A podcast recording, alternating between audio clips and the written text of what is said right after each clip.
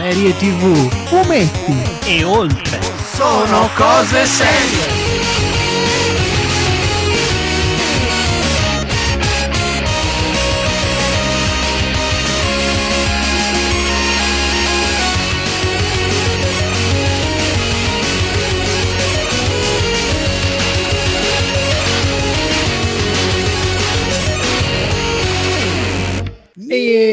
Buonasera, bentornati. Siamo al caldo, tanto caldo. Fa caldo. Fa Infatti, caldo. fa caldo. Infatti, questa è l'ultima puntata prima della pausa estiva. Estiva. Fa- sì, Come c'è qualcuno che si sta disperando, Sì, sì. Le- le la- lacrime di coccodrillo, lacrime di Fingendo, coccodrillo.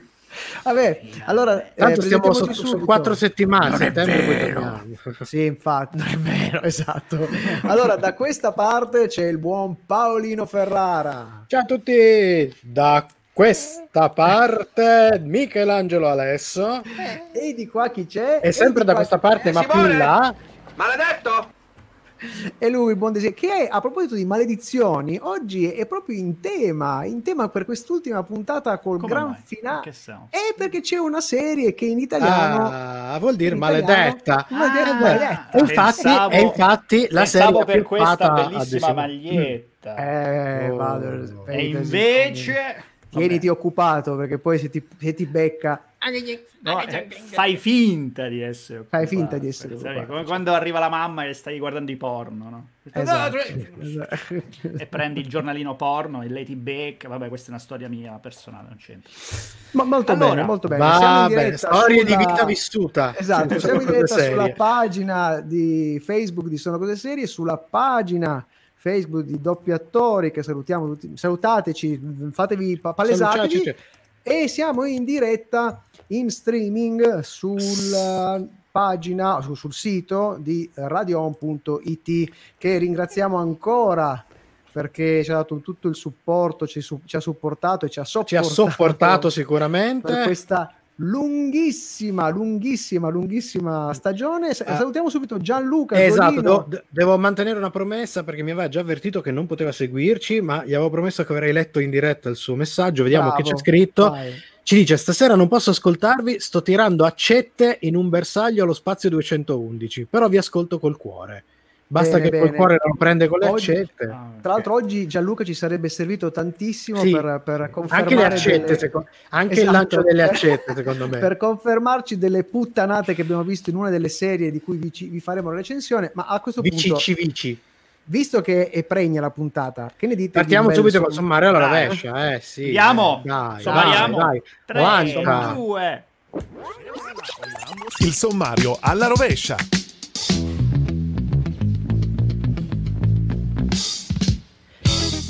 E come sempre chiudiamo con la rubrica dedicata alle curiosità seriali. Ma prima due serie sotto i riflettori. La prima stagione di Cast, eh, come promesso, abbiamo, più di una persona ci ha chiesto, vi, vi diremo anche la nostra su Star Wars Clone Wars che quest'anno si è conclusa con la settima stagione. Fra poco invece commentiamo una serie di news sempre dal mondo della serialità. Qualcuno ha detto E quindi- news? Eh, Sigla! sigla. Il sommario alla rovescia. No, l'altra sigla. Questa Sono cose serie. Breaking news. E non c'è niente da fare, la febbre da spin-off di cui già vi abbiamo parlato anche la scorsa settimana, sempre nelle news, non accenna a diminuire. Questa volta tocca niente poco di meno a serie, tra l'altro adeguata questa sera, che è The Witcher, che incredibilmente, almeno per noi, ha raggiunto le vette dei serial più visti su Netflix e che mentre in attesa di, ra- di rilasciare la seconda stagione che eh, è stata rallentata ovviamente per ragioni di covid è però pronta a dare vita a una, serie, a una miniserie spin-off che si intitola The Witcher Blood Origin che racconterà della nascita del primo Witcher e sarà ambientata 1200 anni prima rispetto alla serie con Henry Cavill.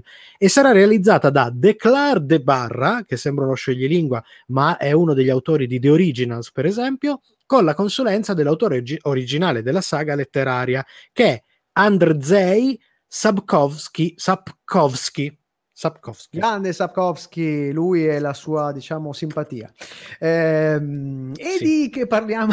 di che parliamo? Beh, famosissima la sua simpatia. E di che parliamo ora? Ma di un altro spin-off, ovviamente. Uno spin-off su The Walking Dead. Che palle! Perfetto, ci mancava. Questa volta tocca a The Walking Dead World Beyond, che debutterà questo ottobre su Amazon Prime Video, quasi in contemporanea anche in Italia. Si parla delle canoniche 24 ore di scarto dall'uscita americana, quindi un episodio eh, per volta, ovviamente, di settimana in settimana, il giorno dopo in cui viene programmato e trasmesso negli Stati Uniti. E di che parla questa, questa Walking Dead World Beyond? Sarà ambientato dieci anni dopo l'inizio dell'invasione zombie, quindi molto distante dalla diciamo, la serie madre The Walking Dead. E lo spin-off seguirà due nuove protagoniste che cercano ovviamente che cosa? Cercano la, la, la non, non so, Santo Graal, l'arca, no. l'arca dell'alleanza, il Santo Graal, no, cercheranno ovviamente di sopravvivere al mondo popolato, che sarà ancora popolato dopo dieci anni, che gran rottura di palle, c'ha ragione Cucci, sarà popolato da ovviamente non morti. Non morti. Quibi, che è questo Oh. nuovo servizio streaming di cui abbiamo parlato più volte, che è stato lanciato recentemente con eh, i, i Quick Bite, cioè i piccoli morsi, le, le serie che fallirà eh, su presto. pacchetti piccoli, eh, è pronta a rilasciare una nuova serie action thriller dall'attore che ha fatto di questo genere seriale il suo cavallo di battaglia e ci ha regalato uno dei suoi serial più adrenalini- adrenalinici e amati. Parliamo di Kiefer Sutherland e il suo 24. Questa nuova serie si intitola The Fugitive, eh, il cui regista, tra le altre cose, ha lavorato proprio a 24, era Stephen Hopkins, e che dalla trama pare essere una versione moderna del famoso serial, poi reso famoso dal remake cinematografico con Harrison Ford. Anzi, a dire il vero, leggendo la trama, sembra quasi di avere un serial che sarà una crasi tra i due, cioè tra The Fugitive e 24, perché è la storia di un uomo, ovviamente Sutherland, che viene ingiustamente accusato, soprattutto, qui ci sta la novità, per colpa di social e fake news, di essere Ulla. dietro un attentato dove sono morte o so- sono state coinvolte la moglie e la figlia. Però sembrerebbe molto interessante, molto molto interessante. E questo uscirà per, abbiamo detto, Quibi. Quibi. Quibi, sì, sì, in, in- in italiano Quibi, Qui, con due B probabilmente. devo, dire che, devo, dire, devo dire che abbiamo visto il trailer e al di là del- chiaramente del- dell'adrenalina eh, che ha suscitato e del- dello strano formato in cui è stato presentato, perché come, come sapete eh, eh, eh, sì, eh, Kibi ha questo formato molto che si adatta eh, Perché è fatto solo apposta per stare sui, sui cellulari. Sui cellulari. Esattamente, e, ne- per quelle brevi immagini sembra una bella messa in scena. Il buon Kiefer Sutherland non, non Kiefer invecchia è, è abbastanza una garanzia, è ignorante quanto basta quando serve, e quindi boh, no, sono curioso. sono A me curioso. piace quando fa il figliazzo di puttanazza, molti Sì. film lo fa ed è veramente qu- quando fa il cattivo, fa- è veramente bravo. Vabbè, comunque, Sì. considerazioni personali.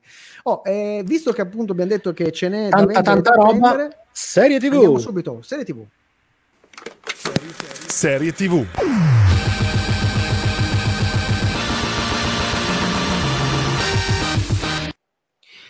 Allora, lanciata da un film omonimo che ne è di fatto l'episodio pilota, Star Wars Clone Wars è una serie in CGI, CGI, prodotta dalla Lucasfilm Animation con la divisione Lucasfilm Animation Singapore e ovviamente da Lucasfilm Unlimited, eh, diretta dal regista Dave Filoni, che non ringrazieremo mai abbastanza di esistere, che ha totalizzato ben È un sette pezzo di stagioni. pane.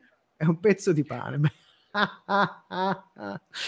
Se- abbiamo detto sette stagioni, 133 episodi ed è il programma più visto per l'emittente americano Cartoon Network. Che è stato il primo a rilasciarlo prima che Sì, arrivasse Disney sì, Plus. sì. La serie è ambientata tra l'attacco dei cloni e la vendetta dei Sith, stiamo parlando della pri- trilogia prequel, espandendo ed esplorando l'universo creato da Lucas e nel corso della- dell'avanzare delle stagioni aumentando connessioni, retroscena e collegamenti tra i personaggi dell'intero universo di Star Wars. La settima ed ultima stagione è andata in onda su un nuovo canale streaming Disney Plus, come dicevamo, a partire dal 24 marzo 2020, solo con i sottotitoli. Solo dal 25 maggio la serie è riuscita ad ottenere la versione doppiata.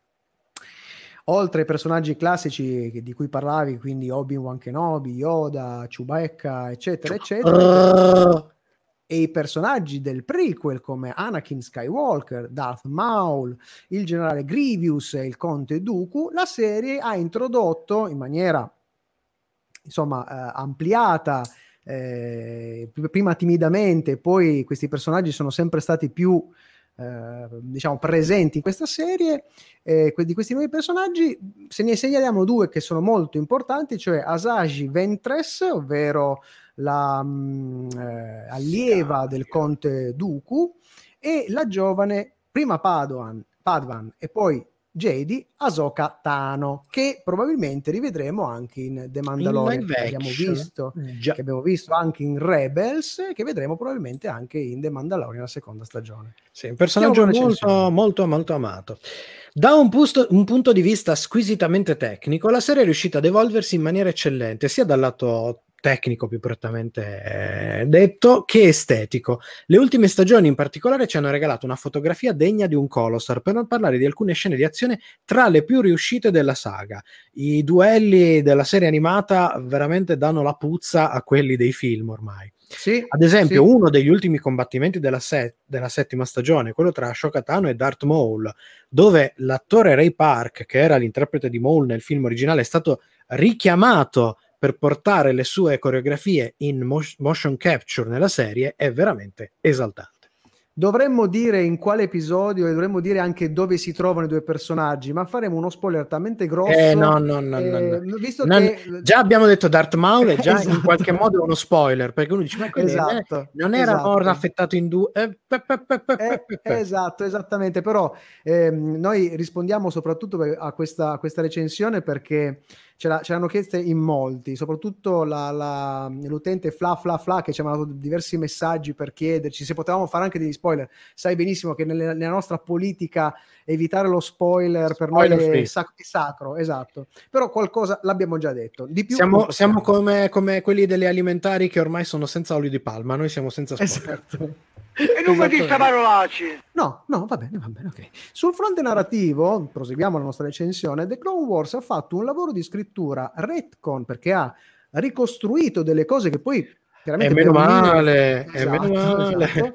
ma soprattutto sviluppo davvero notevole della trama.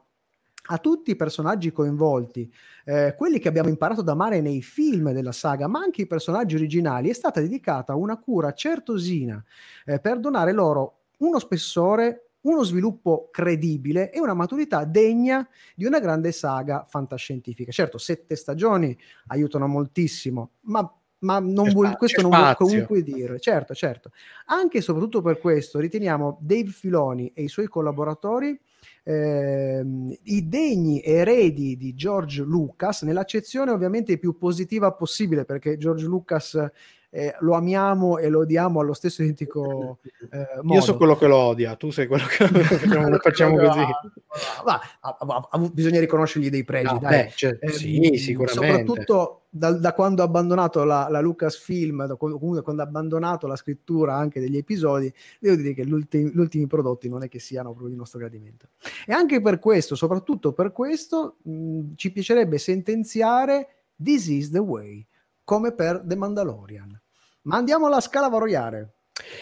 Allora, scala tecnica e dopo tutte queste cose non può che essere ricordandovi che noi partiamo da 1 The Superstition di Mario Van Peebles arriviamo a 5 con Breaking Bad, questa si piazza su un bel 5. Punteggio massimo 5 su perché 5. forse non tutti e 133 episodi, perché 133 episodi azzeccarli tutti anche, so, ce ne va, però nonostante non tutti passeranno alla storia, molti di questi difficilmente li dimenticherete. Star Wars The Clone Wars nel complesso è una grande space opera seriale molto molto più matura ed articolata di come ce l'hanno spazz- spacciata inizialmente ed è tra le opere cano- canone di Star Wars sicuramente la più solida, la più spiritualmente affine al materiale originale e quella che eh, vi permetterà di affezionarvici molto più velocemente e ovviamente lontana anni, lu- anni luce da quel pasticcio di terza trilogia, ma anche lontana di luce dagli errori di quella prima trilogia di cui lei in qualche modo è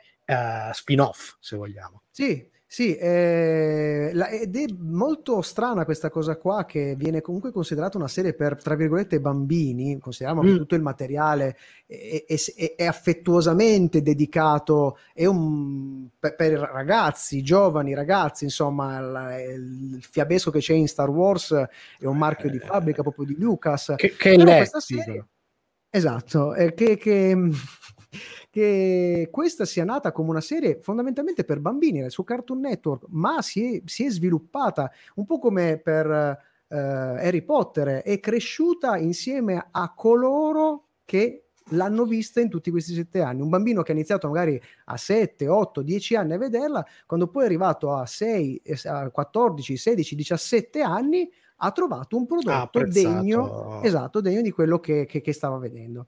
Ma, Ma abbiamo Cartoon una Network c'ha un, po', c'ha un po' di Sì, titoli sì, che appunto verissimo. vanno un po' oltre essere semplicemente per bambini. Verissimo, verissimo. La scimmia.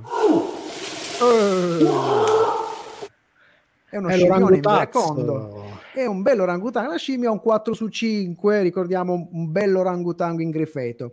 La visione di Star Wars, come anticipato, ehm, inizialmente vi sembrerà un corpo estraneo per chi ha sicuramente più di docio- 18 anni o come noi sarà un vecchio di E nei primi episodi la scimmia si troverà un po' spaesata per i toni leggeri quasi fanciulleschi, ma facendo il classico atto di fede le cose cambieranno presto e col passare delle stagioni la serie prenderà coraggio, regalandovi archi narrativi di rara bellezza e dai quali non riuscirete più a separarvi. Da qui il nostro consiglio per la fruizione. È un- un'opera mastodontica per chi volesse ricominciare o comunque cominciarla adesso. Vi, vi assicuro che io più o meno l'ho, l'ho ripresa da quando, da quando uh, è arrivata Disney Plus perché avevo visto solo le prime due, due stagioni, due o tre stagioni. Quindi è stato un lavoro molto lungo quello di rivedere tutto e arrivare fino alla fine. Il binge watching, secondo noi, duro e puro, potrebbe essere sfiancante. Invece, vi consigliamo di, di fare come ci ha consigliato un potente maestro Jedi.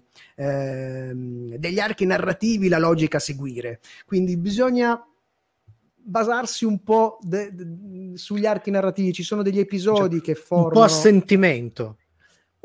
Eh, sì, Narrativo, però. gli, arra- sì, narrativo. Gli archi narrativi sono solitamente di 3-4 episodi, compongono un- una storia che è quasi autoconclusiva e in quel caso è più piacevole la, la- la- la visione, anche cioè, per non subirla più di tanto. Passiamo alla seconda serie Ah, della ho serata. la sigla, ho la Uh, sigla. c'hai la Hai la sigla della seconda, Sì, se- sì, della sì. seconda serie Sono da... preoccupato. Assolutamente, Sono preoccupato. Bene, bene, questa è una.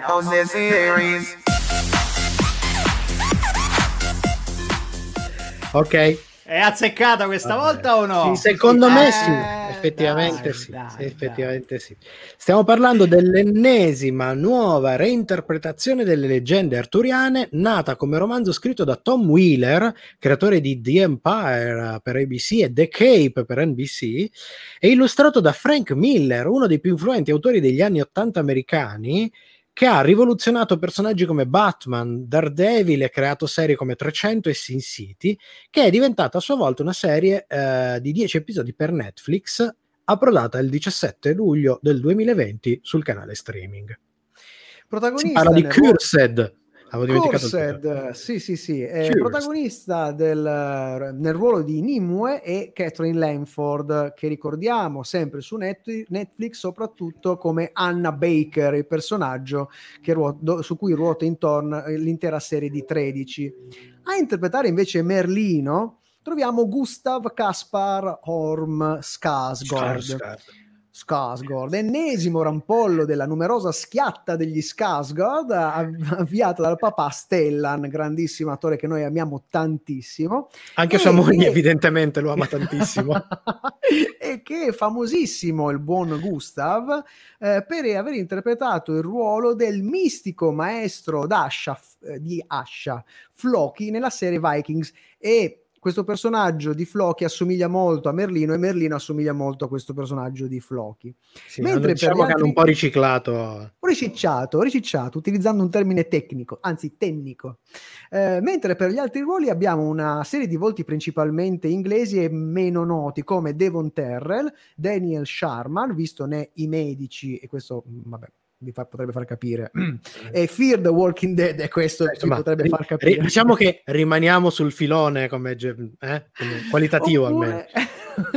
Infine abbiamo anche eh, Sebastian Armesto visto in The Terror e qui attenzione perché la serie era molto molto molto E lì era alta. buona. La classica vicenda di Artù, Merlino e soprattutto del padre del primo, Uther Pendragon, viene rivisitata questa volta attraverso gli occhi di Nimue, giovane eroina diven- eh, destinata a diventare la signora del lago, colei che consegnerà la potente Excalibur nelle mani di Re Artù. E trama. Escalibur, Excalibur. imbecille. Sì, già nella trama non abbiamo detto delle cose perché tu hai, hai dato una trama bravo, sei stato bravo perché hai No, omesso no spo- no spoiler. No cioè, spoiler, hai omesso delle cose perché nella, nella saga arturiana questo, questi personaggi sono. Ma andiamo con la recensione perché ci sono tante, tante, tante cose da dire. Eh, Se eh. si voleva usare, dica, No, no, vol- volevo, volevo anticipare questo, volevo anticipare al nostro pubblico che la recensione di questa sera è made in De Simone Maledetto, quindi avete già capito. la, la serie parla di una maledetta, chi poteva guardarla e recensirla se non un maledetto? In realtà l'ho, l'ho vista anche io. Sì, ne ho, visto un, pe- ne ho visto un po' anch'io, purtroppo. Ne hai vista anche un po' tu, purtroppo, perché sei praticamente da due giorni che stai bestemmiando contro di noi. Va bene, comunque, se si voleva usare la scusa dell'ispirazione fumettistica, perché eh, eh, mettiamo in mezzo il vecchio Miller che ha illustrato questo libro, che ribadiamo è un libro illustrato, non è un fumetto, ma eh, da- da- dal tipo di approccio di Miller, che anche il produttore, sembra, sembra in qualche modo ispirata a un fumetto.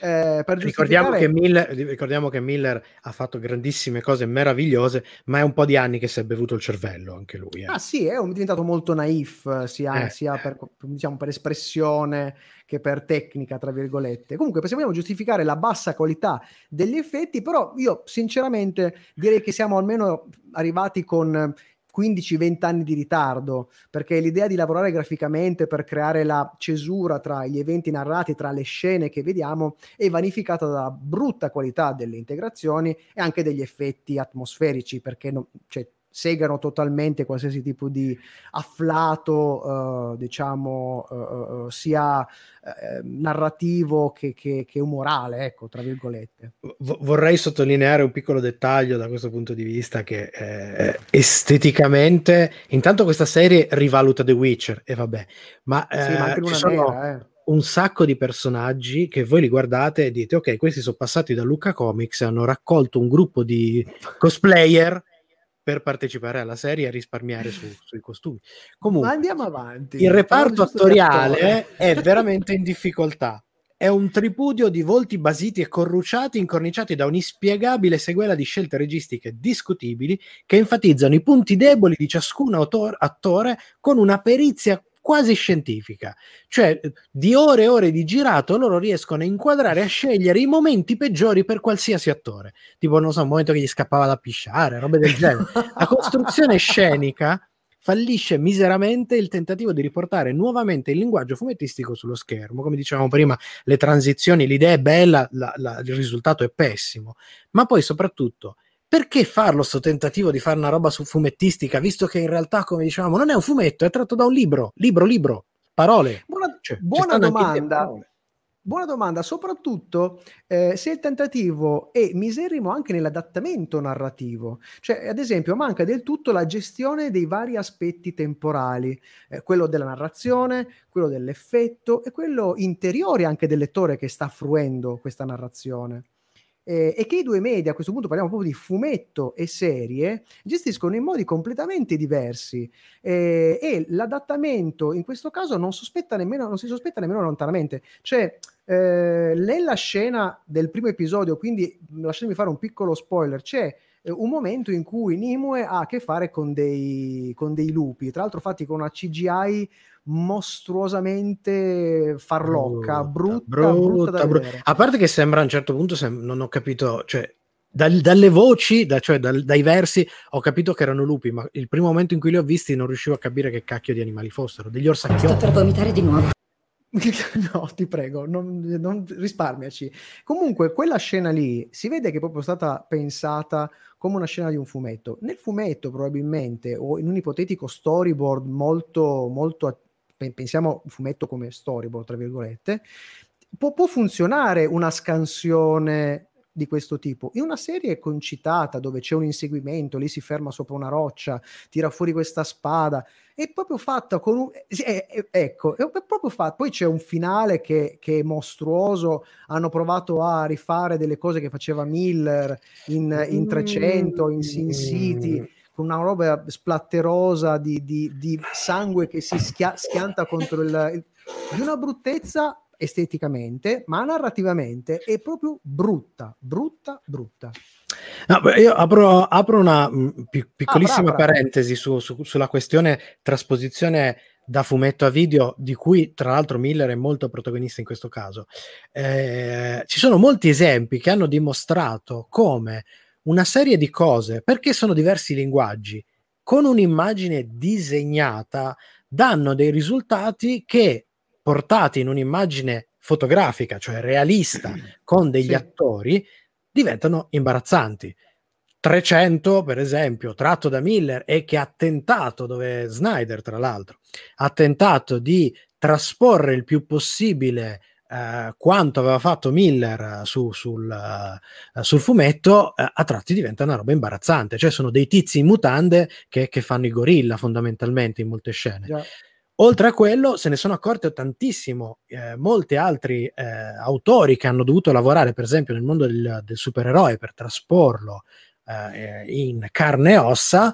Quelli che lo hanno capito, ve ne rendete conto dal, nel momento in cui, eh, per esempio, i costumi sono stati reinterpretati perché Wolverine con la tutina gialla e nera, come è nel fumetto, sarebbe stato imbarazzante su uno schermo perché quello sì. che funziona sulla carta non è detto che funzioni altrettanto bene dal vivo. Quindi devi ottenere lo stesso risultato facendo delle scelte differenti. E quindi se guardate, esatto, se guardate i costumi dei film più riusciti esteticamente parlando, in questo caso, eh, sono tutte delle trasposizioni, delle reinterpretazioni. Sì, hanno degli elementi che vengono dal mondo dei costumi originali dei personaggi a fumetti, ma in molti casi hanno perso alcune caratteristiche che s- sarebbero kitsch messe. Ci vuole delicatezza. Sì, ah. poi parlando poi di, di vabbè, andiamo avanti con, con la recensione perché sì, sì. ancora da dire anche sui costumi utilizzati che c'è eh. abbastanza da brividire.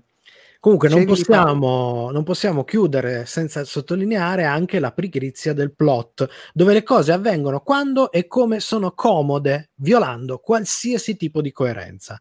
E più cercano di prendersi sul serio, più esplode il parodismo. Cioè, quando arriva il vichingo osteopate... No.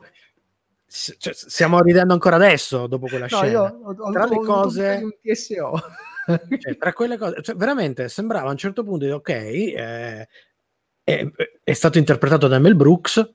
Allora va sì, bene, esatto, no? esatto, esatto. Ma, e... tutta parte, ma, tutta la parte, di quell'episodio dove ci sono i vichinghi sembra un episodio eh, di una sitcom perché fanno, dicono anche nelle espressioni, sembra veramente una commedia ed è imbarazzante, c'è uno scollamento. Ma anche i dialoghi sembrano veramente usciti dal didascalico della Bonelli, ma neanche il didascalico di oggi, ma il didascalico Bonelli degli anni 60, cioè proprio quello per la serie in cui i personaggi ti dicono la cosa che allora devo dire al pubblico, devo far capire al pubblico che questa cosa è fatta così e il personaggio senza nessuna logica con quello che sta succedendo dice quella roba lì che è semplicemente dico al pubblico quello che gli devo dire. Ma mm-hmm. se poi volessimo nerdeggiare, dovremmo aprire il grande, gigantesco capitolo delle imprecisioni storico e letterarie, e qua si apre un vaso di Pandora. Sì, facciamo qualche esempio. Ovviamente non Quale? si tratta di licenze poetiche o narrative, ma di vere e proprie castronerie. Anche qui stiamo facendo una serie fantasy, stiamo, facendo un- stiamo trattando un mito, un mito che però è ben insediato in un periodo che consideriamo storico. Non potremmo fare questa cosa chiaramente oggi, se, se- a meno che non volesse farlo proprio. Però stiamo parlando di miti di un certo periodo storico e ascoltiamo e riascoltiamo perché a volte ci perdiamo dei pezzi. Ad esempio, c'è Carlo Magno citato da Merlino. Quindi uno fa pensare, ah, se ha citato Carlo Magno, a meno che non vada avanti o indietro nel tempo, dovremmo essere intorno all'anno 800. L'incoronazione di- dell'imperatore Carlo Magno è venuto il 25 di dicembre, se non sbaglio, Natale del- dello- dell'800 d.C.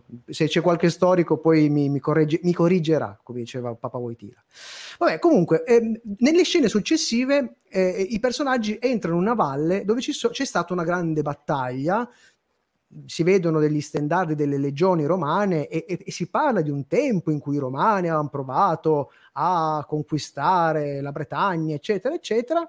Sì, tra l'altro i, i legionari, quel tipo di stendardo ah, ricorda un po' una roba del primo secolo d.C., quindi parliamo di molti, molti anni prima, ma potrebbe essere anche del terzo, del quarto secolo. Cioè, vedi quella scena dove vedi queste insegne intonse, fresche di bucato, come se fossero state lasciate sul campo di battaglia il giorno prima. Per non parlare poi del fatto che, volendo anche proprio fare i pitocchini, eh, per capire anche eh, i, i personaggi a cui si ispira, eh, perché ci sono, sono dei personaggi storici a cui si ispira il personaggio del, di Artù, quello che diventerà il re dei Britanni, abbiamo a che fare poi con dei personaggi che sono vissuti tra il sesto e il, quinto, il quarto e il quinto secolo, in realtà. Eh, ehm, quindi come al solito ci troviamo in una roba che cerca di giustificare sta roba è, è sempre e comunque fatta come classico paciocco dai ripetenti made in USA. Questo è proprio Ma classico. sì, ma dai, ma anche tu, che pretese c'hai? Tanto è fantasy, che cazzo ce ne frega a noi? Eh? Che- que- questa è un po' la, Esatto. la logica. Però aspetta, a- apro di nuovo una piccolissimissima parentesi, Sì. che parliamo Ah, fumetti. brava. di- Ricordo un bellissimo fumetto che Camelot 3000, illustrato peraltro da Vero. Brian Bollard, Bollard è scritto da Mike V. Barr, se non mi sbaglio, che eh, prendeva il mito arturiano e lo reinterpretava, lo, lo ricollocava oggi, ma Nel come? futuro. Seguendo, scusa, sì, nel futuro, un futuro. oggi, domani, Eh sì, eh, prendendo, partendo da un presupposto che è quella leggenda che eh, vuole che Re Artù e i suoi cavalieri torneranno ad alzarsi nel momento in cui l'Inghilterra avrà bisogno di loro. La storia c'è un'invasione aliena ed effettivamente risorgono i cavalieri della tavola rotonda per liberare Londra dall'assalto alieno. E dopo storia classica, piccolo- ma molto consigliata. Faremo un piccolo regalo alla fine della recensione dando dei consigli che ci sono venuti ieri sera davanti a una pizza eh, ripensando appunto a Cursed.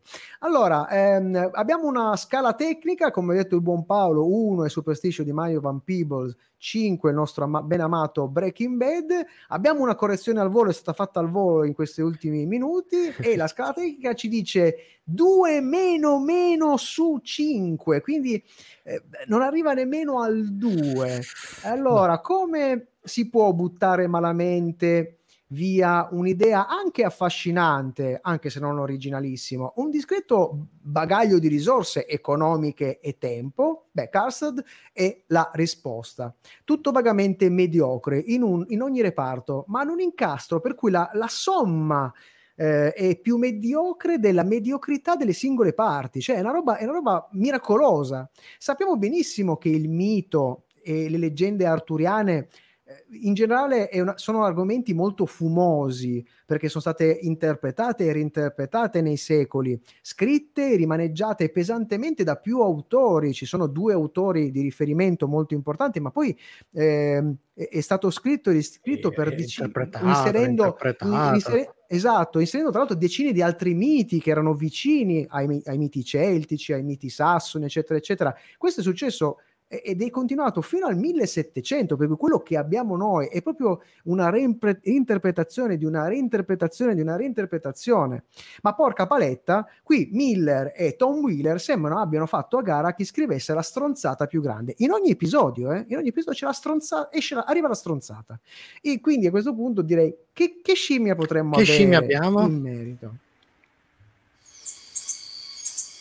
È piccola, molto piccola. È una scimmietta. Siamo sul Piccola gli tarsio, esatto, È una un scimmiotina con gli occhioni. 2 su 5. Piccola scimmia maledetta divisa tra l'apatia per, un- per la, la visione di un palese caso di insipida omonimia e l'incazzatura per questa poco elegante centrifuga di miti originariamente così affascinanti. Il nostro consiglio per la fruizione, se proprio lo dovete vedere, è binge watchatelo. Tutto insieme, così, debotto. Vi salteranno così agli occhi tutte le sgraziature della serie e soprattutto ve lo toglierete di torno il prima possibile. Non datevi il tempo di cercare un senso tra una puntata e l'altra, risparmiate energie mentali per altro, anche perché ve lo dico subito, se separate la visione e poi non lo vedete più. E chi Vero, ve la dà la verissimo. forza e l'energia di guardare un altro Verissimo. episodio se avete lasciato passare del tempo? E dai, su. Verissimo, Eh. verissimo. Visto che il trailer ci aveva già anticipato che ci sarebbero state molte risate per il De Simone, me la sono guardata pure io. Devo dire che anche, anche la moghiera mia a un certo punto mi anticipava, mi anticipava le battute, mi anticipava anche i momenti. Ed è grave, visto che lei dice di non saperne di serialità, eh, mi ha bagnato il naso da questo punto di vista. Però già sentiamo le vostre voci lamentose. Eh, ma che vecchi di merda, non vi piacciono le variazioni sul tema, sempre lì a fare i bacchettoni. No. Volete davvero vedere e leggere straordinarie variazioni sul tema? Paolo ve ne ha appena regalata una così, ve, l'ha scodellata- ve ne, ve ne- ve ne ha scodellata una così. Ma volete veramente le straordinarie variazioni sul tema delle saghe arturiane? Ve ne consigliamo non una, non due, ve ne consigliamo tre. Cominciamo dal punto più importante. Se pensate che Tom Wheeler sia stato originale col mettere il suo punto di vista alternativo e soprattutto femminile, vi consigliamo di leggere un ciclo che per i cultori del fantasy è estremamente famoso, che è il ciclo di Avalon di Marion Zimmer Bradley. Lì abbiamo sì, già consigliato in Sì. tempi non, non sospetti. non sospetti. Il suo punto di vista delle saghe arturiane è davvero al femminile e non viene torto- un solo capello alla mitologia che vista di base, anzi è una reinterpretazione, una rilettura da un punto di vista veramente, veramente intrigante e interessante che in questo caso è molto, molto ben storicamente collocato. E questo, e questo mi fa solo godere perché fa queste cose qua cercando di dare un senso anche da un punto di vista storico e storiografico è, è molto importante. Ma se siete come noi un po' old fashion, il consiglio è per l'immaginifico Excalibur. Chi non l'ha visto di voi sui ceci, perché è una roba che dovete vedere, un film del 1981 diretto da John Borman. Eh, cast messo in scena e musiche di un'epicità smodata e un bellissimo tentativo di raccogliere il meglio di tutti questi miti che compongono le saghe arturiane e dargli una componente adulta di enormissimo, di enorme spessore, da veri VDM. Sì, anche perché diciamo che la fruizione può essere Non un po' è- len- lentina, Non è, così, non- però, non è cosa facile. però va cosa visto, facile. va visto. Sì. Invece, se siete giovani con diverse G e volete una visione decisamente alternativa e ultra pop di Artù e compagnia cantante, vi consigliamo assolutamente di guardarvi tutta l'ignoranza di King Arthur, il potere della spada, film del 2017, purtroppo passato pure un po' in sordina nonostante sia coprodotto, coscritto e diretto niente proprio di meno che da Guy Ritchie, quello di Snatch, eccetera, eccetera. Uh, il film, ovviamente, con le saghe arturiani dà una riper- reinterpretazione estremamente, estremamente, estremamente libera. Eh, non ma aspettatevi fede- zero fedeltà, eccetera. Però Ma- c'è tutto il gusto di Guy Ritchie, c'è questa interpretazione da eh, gangster della bassa londinese che, che è veramente Però, notevole. Ed è Dicevo un bel Paolo, fantasy. se- ed è un bel se fantasy. dobbiamo, se dobbiamo buttarla in cacciara, abbiamo dato tre, tre esempi di come si può sviare o essere fedeli facendo una cosa bella, una cosa coerente. Cars non è coerente. Ci spiace. per niente, per niente, Per niente, per niente. E poi sinceramente è fatto, ma è brutto, è brutto, È brutto, è brutto. è brutto. Non, è, non è una brutta reinterpretazione, è proprio un brutto telefilm, non è una brutta reinterpretazione. È E chi lì. la sta pompando in questi giorni è pagato, è, è- Eh, è pagato e non sa di che eh. cazzo sta parlando. Diciamocelo la verità, la verità. dai. Spero, spero pagato bene perché c'è... eh. Sì, per, per- per incensare della, della merda simile, sinceramente. noi siamo dei professionisti. No, siamo, due, siamo Ma- tre cialtroni, ma il cialtrone In number one questo, sta per arrivare eh. in questo momento. L'angolo maledetto. Simone, sempre l'iniziativa prendi, sempre. L'opinione di De Simone. Eh, Dai. buonasera. Dai che siamo, all'ultima puntata. Siamo all'ultima. Io mi, io mi aspetto, Matteo, mi aspetto i fuochi d'artificio eh, stasera. Ah, stasera, allora, stasera porto a termine un lavoro durato dieci anni. Ok, Eh. dieci Eh. anni. Prima volevo solo dire, Frank Miller, un messaggio per te. Senti, Sì. quando fai queste robe qua, stai attento Sì. perché uno potrebbe anche sospettare che l'opera da cui è derivata la serie è una cagata. Fai danno, capisci? Fai danno. Vabbè, chiusa questa parentesi qua. Allora, in questo Dai. libretto, questo è il libretto nero del De Simone, eh? C'ha lo Snoopy, è un po' È tenero, bello. però è il Bello. libro nero del De È il libro nero, molto Io ho bello. raccolto tutte le serie brutte che abbiamo recensito, eccetera, con Sì. l'idea di capire se da noi in Italia riusciamo Sì. a fare dei prodotti di qualità. Perché abbiamo sempre detto: no, ma guarda, guarda facciamo Cioè, colpo di merda, scena. cose brutte. Ho trovato. Per Vinci Bacco ho trovato un'opera dove siamo più bravi di chi l'ha inventata. È un, Oh. è un lavoro importato e noi siamo più bravi. Vi, vi do il trailer, va bene? Va, va bene. Attenzione. Dai. Attenzione, attenzione, Parte? Non sta parte. per partire, via. la vedremo arrivare da là. Ma che è sta cacata? Poi assisteremo all'evoluzione del viaggio nei sentimenti delle altre coppie.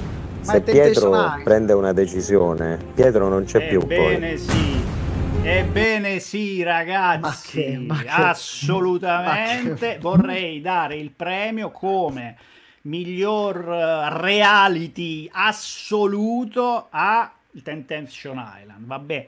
Oh, Io ho, ho visto tantissimo la, la stagione che sta andando in, in questi giorni, probabilmente finisce, finisce giovedì, quindi domani. Insomma, non, recuperate, è recuperabile su YouTube, su Mediaset, non mi ricordo come cazzo si chiama, però eh, sarebbe da guardare in diretta. Adesso, vabbè, consiglio la proibizione, guardatelo in diretta con tutti gli innesti pubblicitari, eccetera, perché non si può togliere da lì, eh, si perde la profondità, va bene?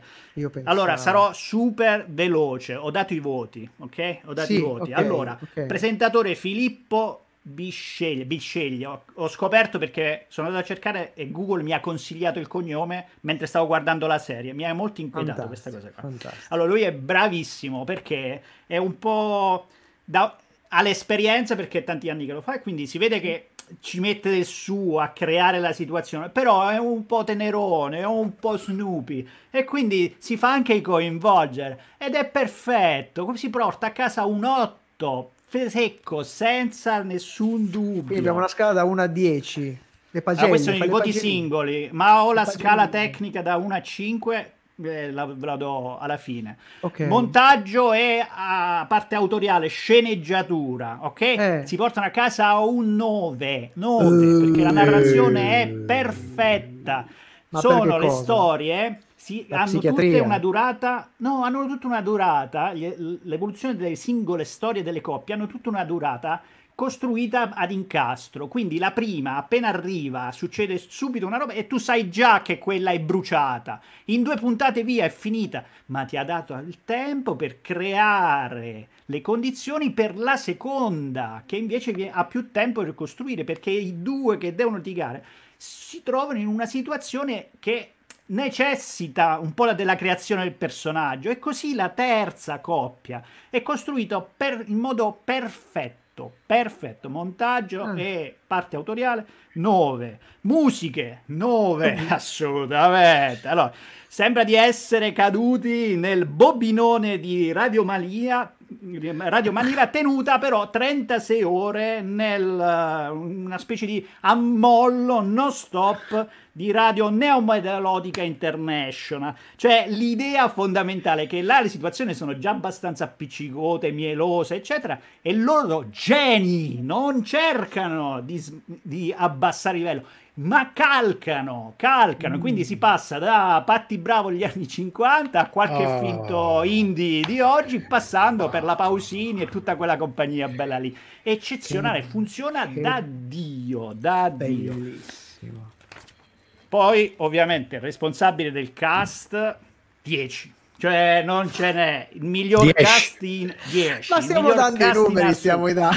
Ma stai scherzando? Allora, qual è il problema di queste serie qua? Queste serie qua sono o troppo scritte Sì. o troppo poco, no? Mm. Invece, nel momento che tu crei l'esperimento perfetto, cioè metti dei soggetti con una serie di problematiche evidenti, proprio loro personali, li metti in un contesto dove ti basta quella. accenderli. Tu metti una piccola situazione, li accendi al momento giusto e loro si comportano in un modo che è narrativamente eh, sensato, dove devi tagliare due robe, ma ci sta. Vuol dire che hai fatto una selezione del- del- delle persone lì all'interno pazzesca. Qua siamo a- di fronte al genio puro. Genio puro. Esperto di Genio nefrologia, probabilmente. Ovviamente anche di, copro- anche di coprofagia. Quindi, avendo una scala che parte da 1, Eh. 1, 2, 3 stalla, che è un reality del 2007 con la Barbara D'Urso, passando per un 2 di Celebrity Hunted, 3 l'isola dei famosi riccanza, quel- tutta quella mistura là, 4 attenzione, Grande Fratello, uomini e donne, e Uh, arrivata al cinque. 5 che E cinque. onestamente non si può non dare ad amici, attenzione, la questa, questo Island non solo si merita il 5, ma scalza amici dal top. Eh, Ragazzi, se ragazzi. c'è una cosa che- dove siamo diventati dei maestri assoluti, sono produzioni di merda così. E ci vuole via dalle palle! Ah! Sei sempre in mezzo, come giovedì stai! Come la facciamo Mamma noi la mia. cacca, non la fa nessuno. Mamma, e vabbè, adesso non è che proprio siamo quasi in orario di cena, non è che possiamo. Vabbè, sono un po', un po' triste perché io pensavo al, al momento, lo scatto, il De Simone si redime e ci racconta una Ah. serie bella italiana, proprio bella, bella, bella. E invece un cazzo, va bene. Io direi che possiamo a questo Eh, punto chiudere. Beh, c'è, c'è- c'è Boris, basta. L'ha fatta, hai fatto cosa? Hai fatto. Ehm, eh, vabbè, e a questo punto io andrei, guarda, t- mh, più che un velo pietoso, chi- chi- metterei sopra un sudario e sudario. andrei sulla nostra ultima, per l'ultima puntata con le cose di serie. Cose di serie. Le curiosità seriali di Sono cose serie. E quante cose ti sto spiegando, eh? Ah, vedi. E già per la nostra nuova rubrica dedicata alle curiosità nascoste tra le pieghe della serialità, che potrebbe tornare anche l'undicesima stagione, ci stiamo pensando con Paolino e il buon. Matteo. Potremo. Questa sera vi parliamo di realtà seriale, ovvero.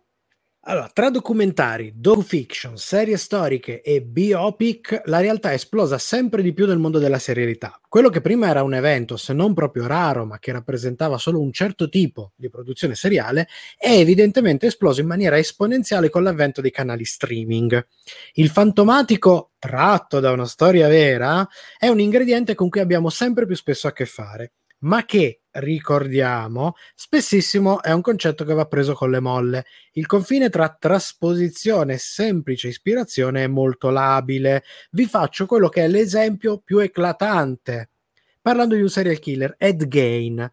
Ed Gein è un serial killer americano realmente vissuto, la cui storia ha ispirato, tra le tante cose, tre film famosissimi ed è la sua storia quella a cui fanno riferimento quando all'inizio del film compare la scritta ispirato ad una storia vera. Ora vi dico i titoli dei tre film. I tre film sono Psycho, quello di Alfred Porca Hitchcock, Non aprite quella porta, ovvero The Texas Chainsaw Massacre di Tobe Hooper e Il silenzio degli innocenti. Come potete capire, tre pellicole in realtà distantissime tra loro per genere, ma soprattutto per trama e personaggi. Quindi da prendere con le nostre famose super molle Super il concetto, super pinze, il concetto di tratto da una storia vera. Però c'è da dire che la realtà ha messo spesso una zampa nel mondo della serialità, molto più di quanto normalmente sappiamo, perché hanno ispirato, fornito spunti non dichiarati o in un periodo storico in cui ancora non venivano trasformati in un punto chiave del marketing e della promozione delle serie non cade a caso il fatto che nelle no- nostre news vi avessimo parlato del Il Fuggitivo, perché la serie originale è ispirata ad un fatto di cronaca realmente accaduto nel 1954 in Ohio, l'omicidio di Marilyn Shepard, di cui fu accusato il marito, il medico Sam Shepard. Il processo ebbe un'ampia copertura mediatica e vide la condanna del medico che continuò a professarsi sempre innocente, quindi non ci fu nessuna, ci fu nessuna fuga. Eh, diciamo che la serie è quasi un what if, cosa sarebbe successo se nella storia vera. Un'altra serie che probabilmente non sapete arrivare da una reale, da reali fatti, è un vero e proprio cult classicissimo. Si tratta della casa nella prateria, The Little House in the Prairie. Eh, serie televisiva iniziata nel 74 e tratta dai romanzi di Laura Elizabeth Ingalls Wilder. Come qualcuno avrà riconosciuto Ingalls, il nome è lo stesso della giovane protagonista della serie. I romanzi infatti sono autobiografici. Gli, aspetta, prima di par- andare avanti faccio un piccolo, piccolissimo inciso a favore di doppi attori, perché eh, Laura Ingalls, la protagonista della casa nella prateria, Ah, in italiano ha una voce che noi abbiamo avuto il piacere di intervistare. Verissimo, Quindi verissimo. tenete verissimo. d'occhio doppi attori per scoprirlo. Gli spunti dal mondo reale però non sempre hanno a che fare con l'intera serie, ovvero non sempre c'entrano con il plot di base. Magari a volte hanno a che fare, per esempio, con alcuni personaggi, a volte con, alcuni, con alcune storie, quindi con alcuni singoli episodi. Per esempio, se io vi parlassi di un serial che aveva fatto faville, eh, soprattutto nella memoria degli spettatori VDM come noi negli anni Ottanta, perché poi il serial è durato pochissimo, Manimal, Ma dai, anche quella è avevamo- tratta da una storia eh, vera. No, lì abbiamo il protagonista che era in grado di trasformarsi in diversi animali con delle sequenze di trasformazione che hanno segnato, intendo in, in termini positivi, i telespettatori dell'epoca. Ovviamente è difficile pensare, oh, è tratto da una storia vera. eh.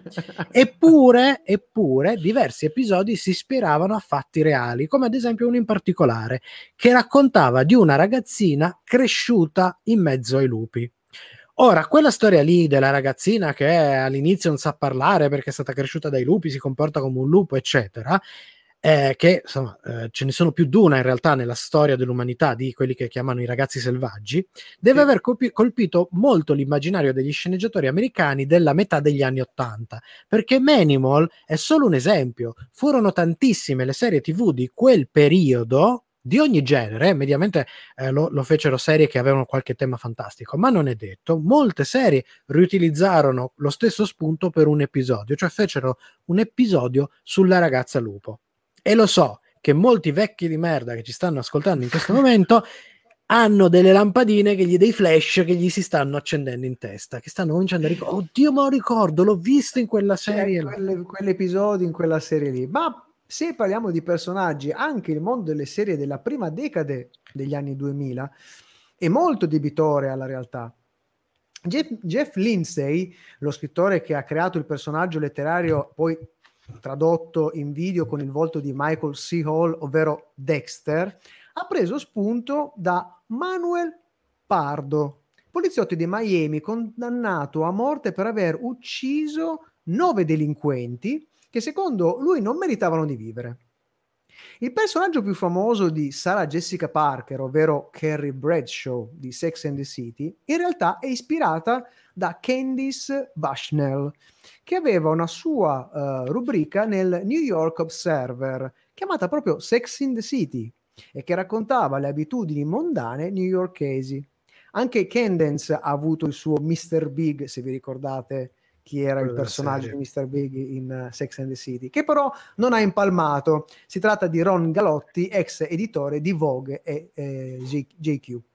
Di cui appunto si, a- a- hanno Sembra ci- ci creato fosse- ci sulla fosse- serie hanno un po' cre- creato intorno il personaggio de- del- de- della serie di Mr. Big. Come è emerso dal suo stesso interprete nel podcast che gira in questo momento, ve lo consiglio di seguire se masticate un po' di, di inglese perché è molto carino, Fake Doctors Real Friends, che ha spesso ospiti attori che hanno partecipato al serie, il protagonista di Scrubs, ovvero il medico JD, è ricalcato su un vero medico che si chiama anche lui JD. Cambiano il, il nome e il cognome, ma le iniziali restano le stesse, che era il miglior amico ai tempi del college del creatore della serie, Bill Lawrence.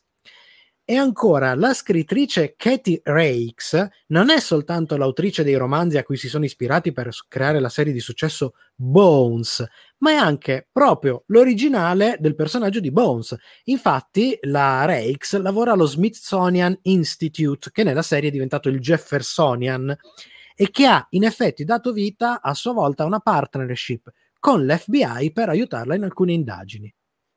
E parlando di consulenti e polizia, chiudiamo la nostra carrellata con una segnalazione piuttosto bizzarra.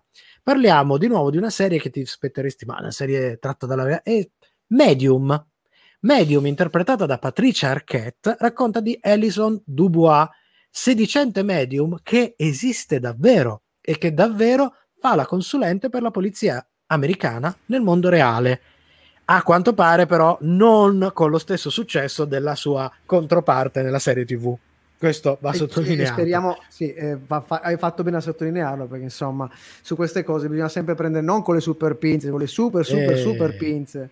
E siamo arrivati, è giunti al termine, ma prima di saluti e prima di tante altre cose dobbiamo dire, Per stasera è tutto, ma ricordati che puoi riascoltare questa puntata in webcast con la musica su radioon.it e in podcast con i contenuti esclusivi fuori onda su sonocoseserie.it. siamo davvero giunti alla fine. Ah, Dieci già. anni di dirette, la decima stagione è stata la più lunga, quella che più so- abbiamo Eh, ci vuole, sofferto. ci vuole. eh, abbiamo C'è sofferto stato il. Covid, c'è stato, c'è stato di tutto. e Noi- ci, ci- ci premieremo, ci Eh premieremo sì, con il, il regalo per noi, per noi Per che voi. finalmente lo chiudiamo e per voi che lo potrete finalmente vedere. Esattamente, perché eh, a settembre, a partire dalla seconda settimana di settembre, comincerà l'avventura di doppiatori. Finalmente abbiamo- uscirà. Sì, ieri abbiamo fatto un- un'ultra sessione, una delle ultime sessioni perché avevamo da chiudere eh, gli ultimi episodi, soprattutto l'ultimo episodio, siamo riusciti a recuperare ancora del materiale perché insomma presi dalla foga abbiamo detto ma perché non facciamo un gran finale, premiamo i nostri telespe- esatto, i nostri a- a- amici fan eh, con qualcosa di veramente speciale, speriamo vi piace, insomma, vediamo un po' come andrà. Intanto cerchiamo di partire dall'inizio, come si suol dire. E quindi, Quindi dalla primi seconda di episodi- settembre, mi raccomando, nel frattempo ci sta facendo vedere il buon De Simone che c'è un sito doppi attori, tutto attaccato, 2P e 2T, dove potete andare a leggere qualcosina di quello che sarà doppi attori, quindi un po' la storia di come è nato, cosa è successo, delle varie sfighe che hanno portato a una lunga durata la eh, costruzione di questa, di questa roba. Ci il sono blog di tutti produzione, il blog di produzione tutti. sarà aggiornato i doppiatori che abbiamo Tutto- Tutto il mese intervistato. di agosto, diciamo, tutto il mese di Sì. agosto fino all'inizio sulle pagine Facebook, su questo sito e sul sito di, Sono Cose Serie pubblicheremo tantissimo materiale, veramente un casino di materiale, eh, rilanceremo eh, interviste che abbiamo fatto nel passato, eccetera. Arricchiremo quindi non solo con la storia, ma con degli approfondimenti sui temi di doppiatori in modo tale da arrivare alla seconda di settembre belli carichi, carichi. pieni di Preparati. voglia di doppiaggio. voglia di doppiaggio e la undicesima stagione che arriverà ad ottobre. Cioè, ce la stiamo mettendo tutta, insomma, per cercare di non lasciarvi soli. Poi una volta Ah, finita dai, doppi viene attori, l'undicesima. tornerà, tornerà l'undicesimo appunto. Ma, eh, No, Tornerà, no, tornerà. niente undicesima. Come no, niente undicesima? Ah, fama, Io Guarda, ricordare- clicca, fagli vedere, fagli vedere Francesca Guadagno, che è la, la- la- la voce di Laura Ingalls tra le tante cose. Qua, di fianco a Esatto, Ghignone. Eccola. Di fianco a Ghignone. 3, Eccola qua. 2, 1. Si carica, no? Si carica lì, carinissima, carinissima, di una simpatia incredibile.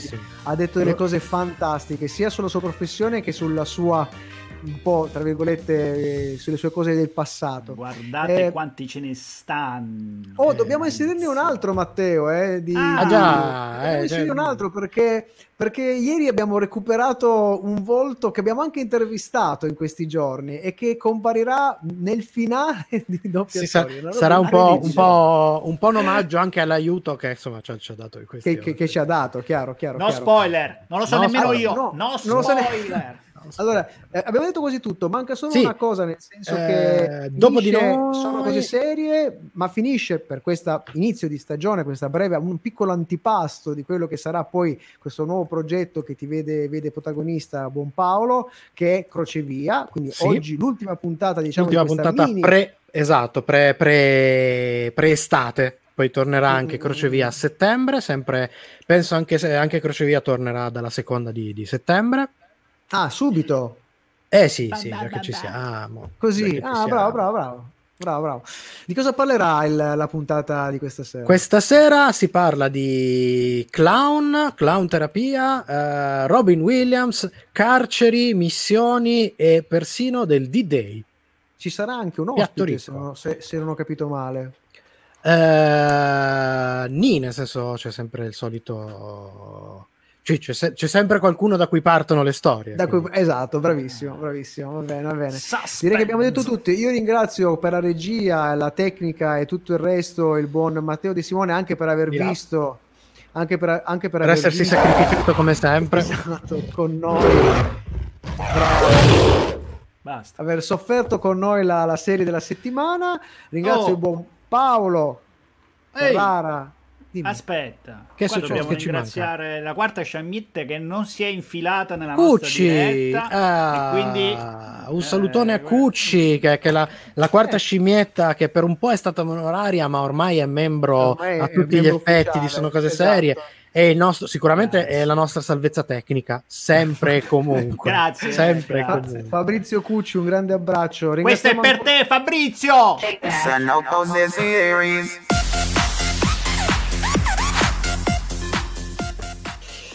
Guarda, quasi quasi sto Ringraziamo pensando, anche perché- Miki di là, Michelangelo, prima che ci Grazie, dimentichiamo. ragazzi. Perché non metterla come sigla di apertura della prossima stagione? Stagione. Sta puttanata. Allora mi volete ancora con voi? Questa. Chiediamo, guarda, potremmo lanciare, avete agosto per scriverci sui nostri social, soprattutto su Facebook che è il più comodo, se volete votare per avere quella La lì come tamarra. sigla di Sono Cose Serie. Se riceveremo Sono il numero sufficiente di serie. voti, lo facciamo sul serio. C'è la versione long, c'è la versione estesa. No, Eh, ci sarà una versione ma estesa. ci sarà, non c'è Ci problema. Va bene, va bene. Ragazzi, Oh, grazie a tutti. Grazie a Radio l'ultima Home. cosa. Ah, c'è da dire sì. Ah. proviamoci sempre. Uno, due, Dai. tre. Attenzione. Uno, due, tre. No, aspetta, Chi aspetta. non ci aspetta. ascolta. No, no, no, no. Eh, eh, eh, Chi, No. chi non torna a settembre ad ascoltarci. Ah, ok, ok, Ah. libero. Ok. Dai, dai. Uno, Uno, due, due, tre. Tre. Chi, Chi non, non torna, torna a settembre ad settembre ad ascoltarci ascoltarci è è un un biribiri. Serie TV. fumetti. e oltre. Sono cose serie.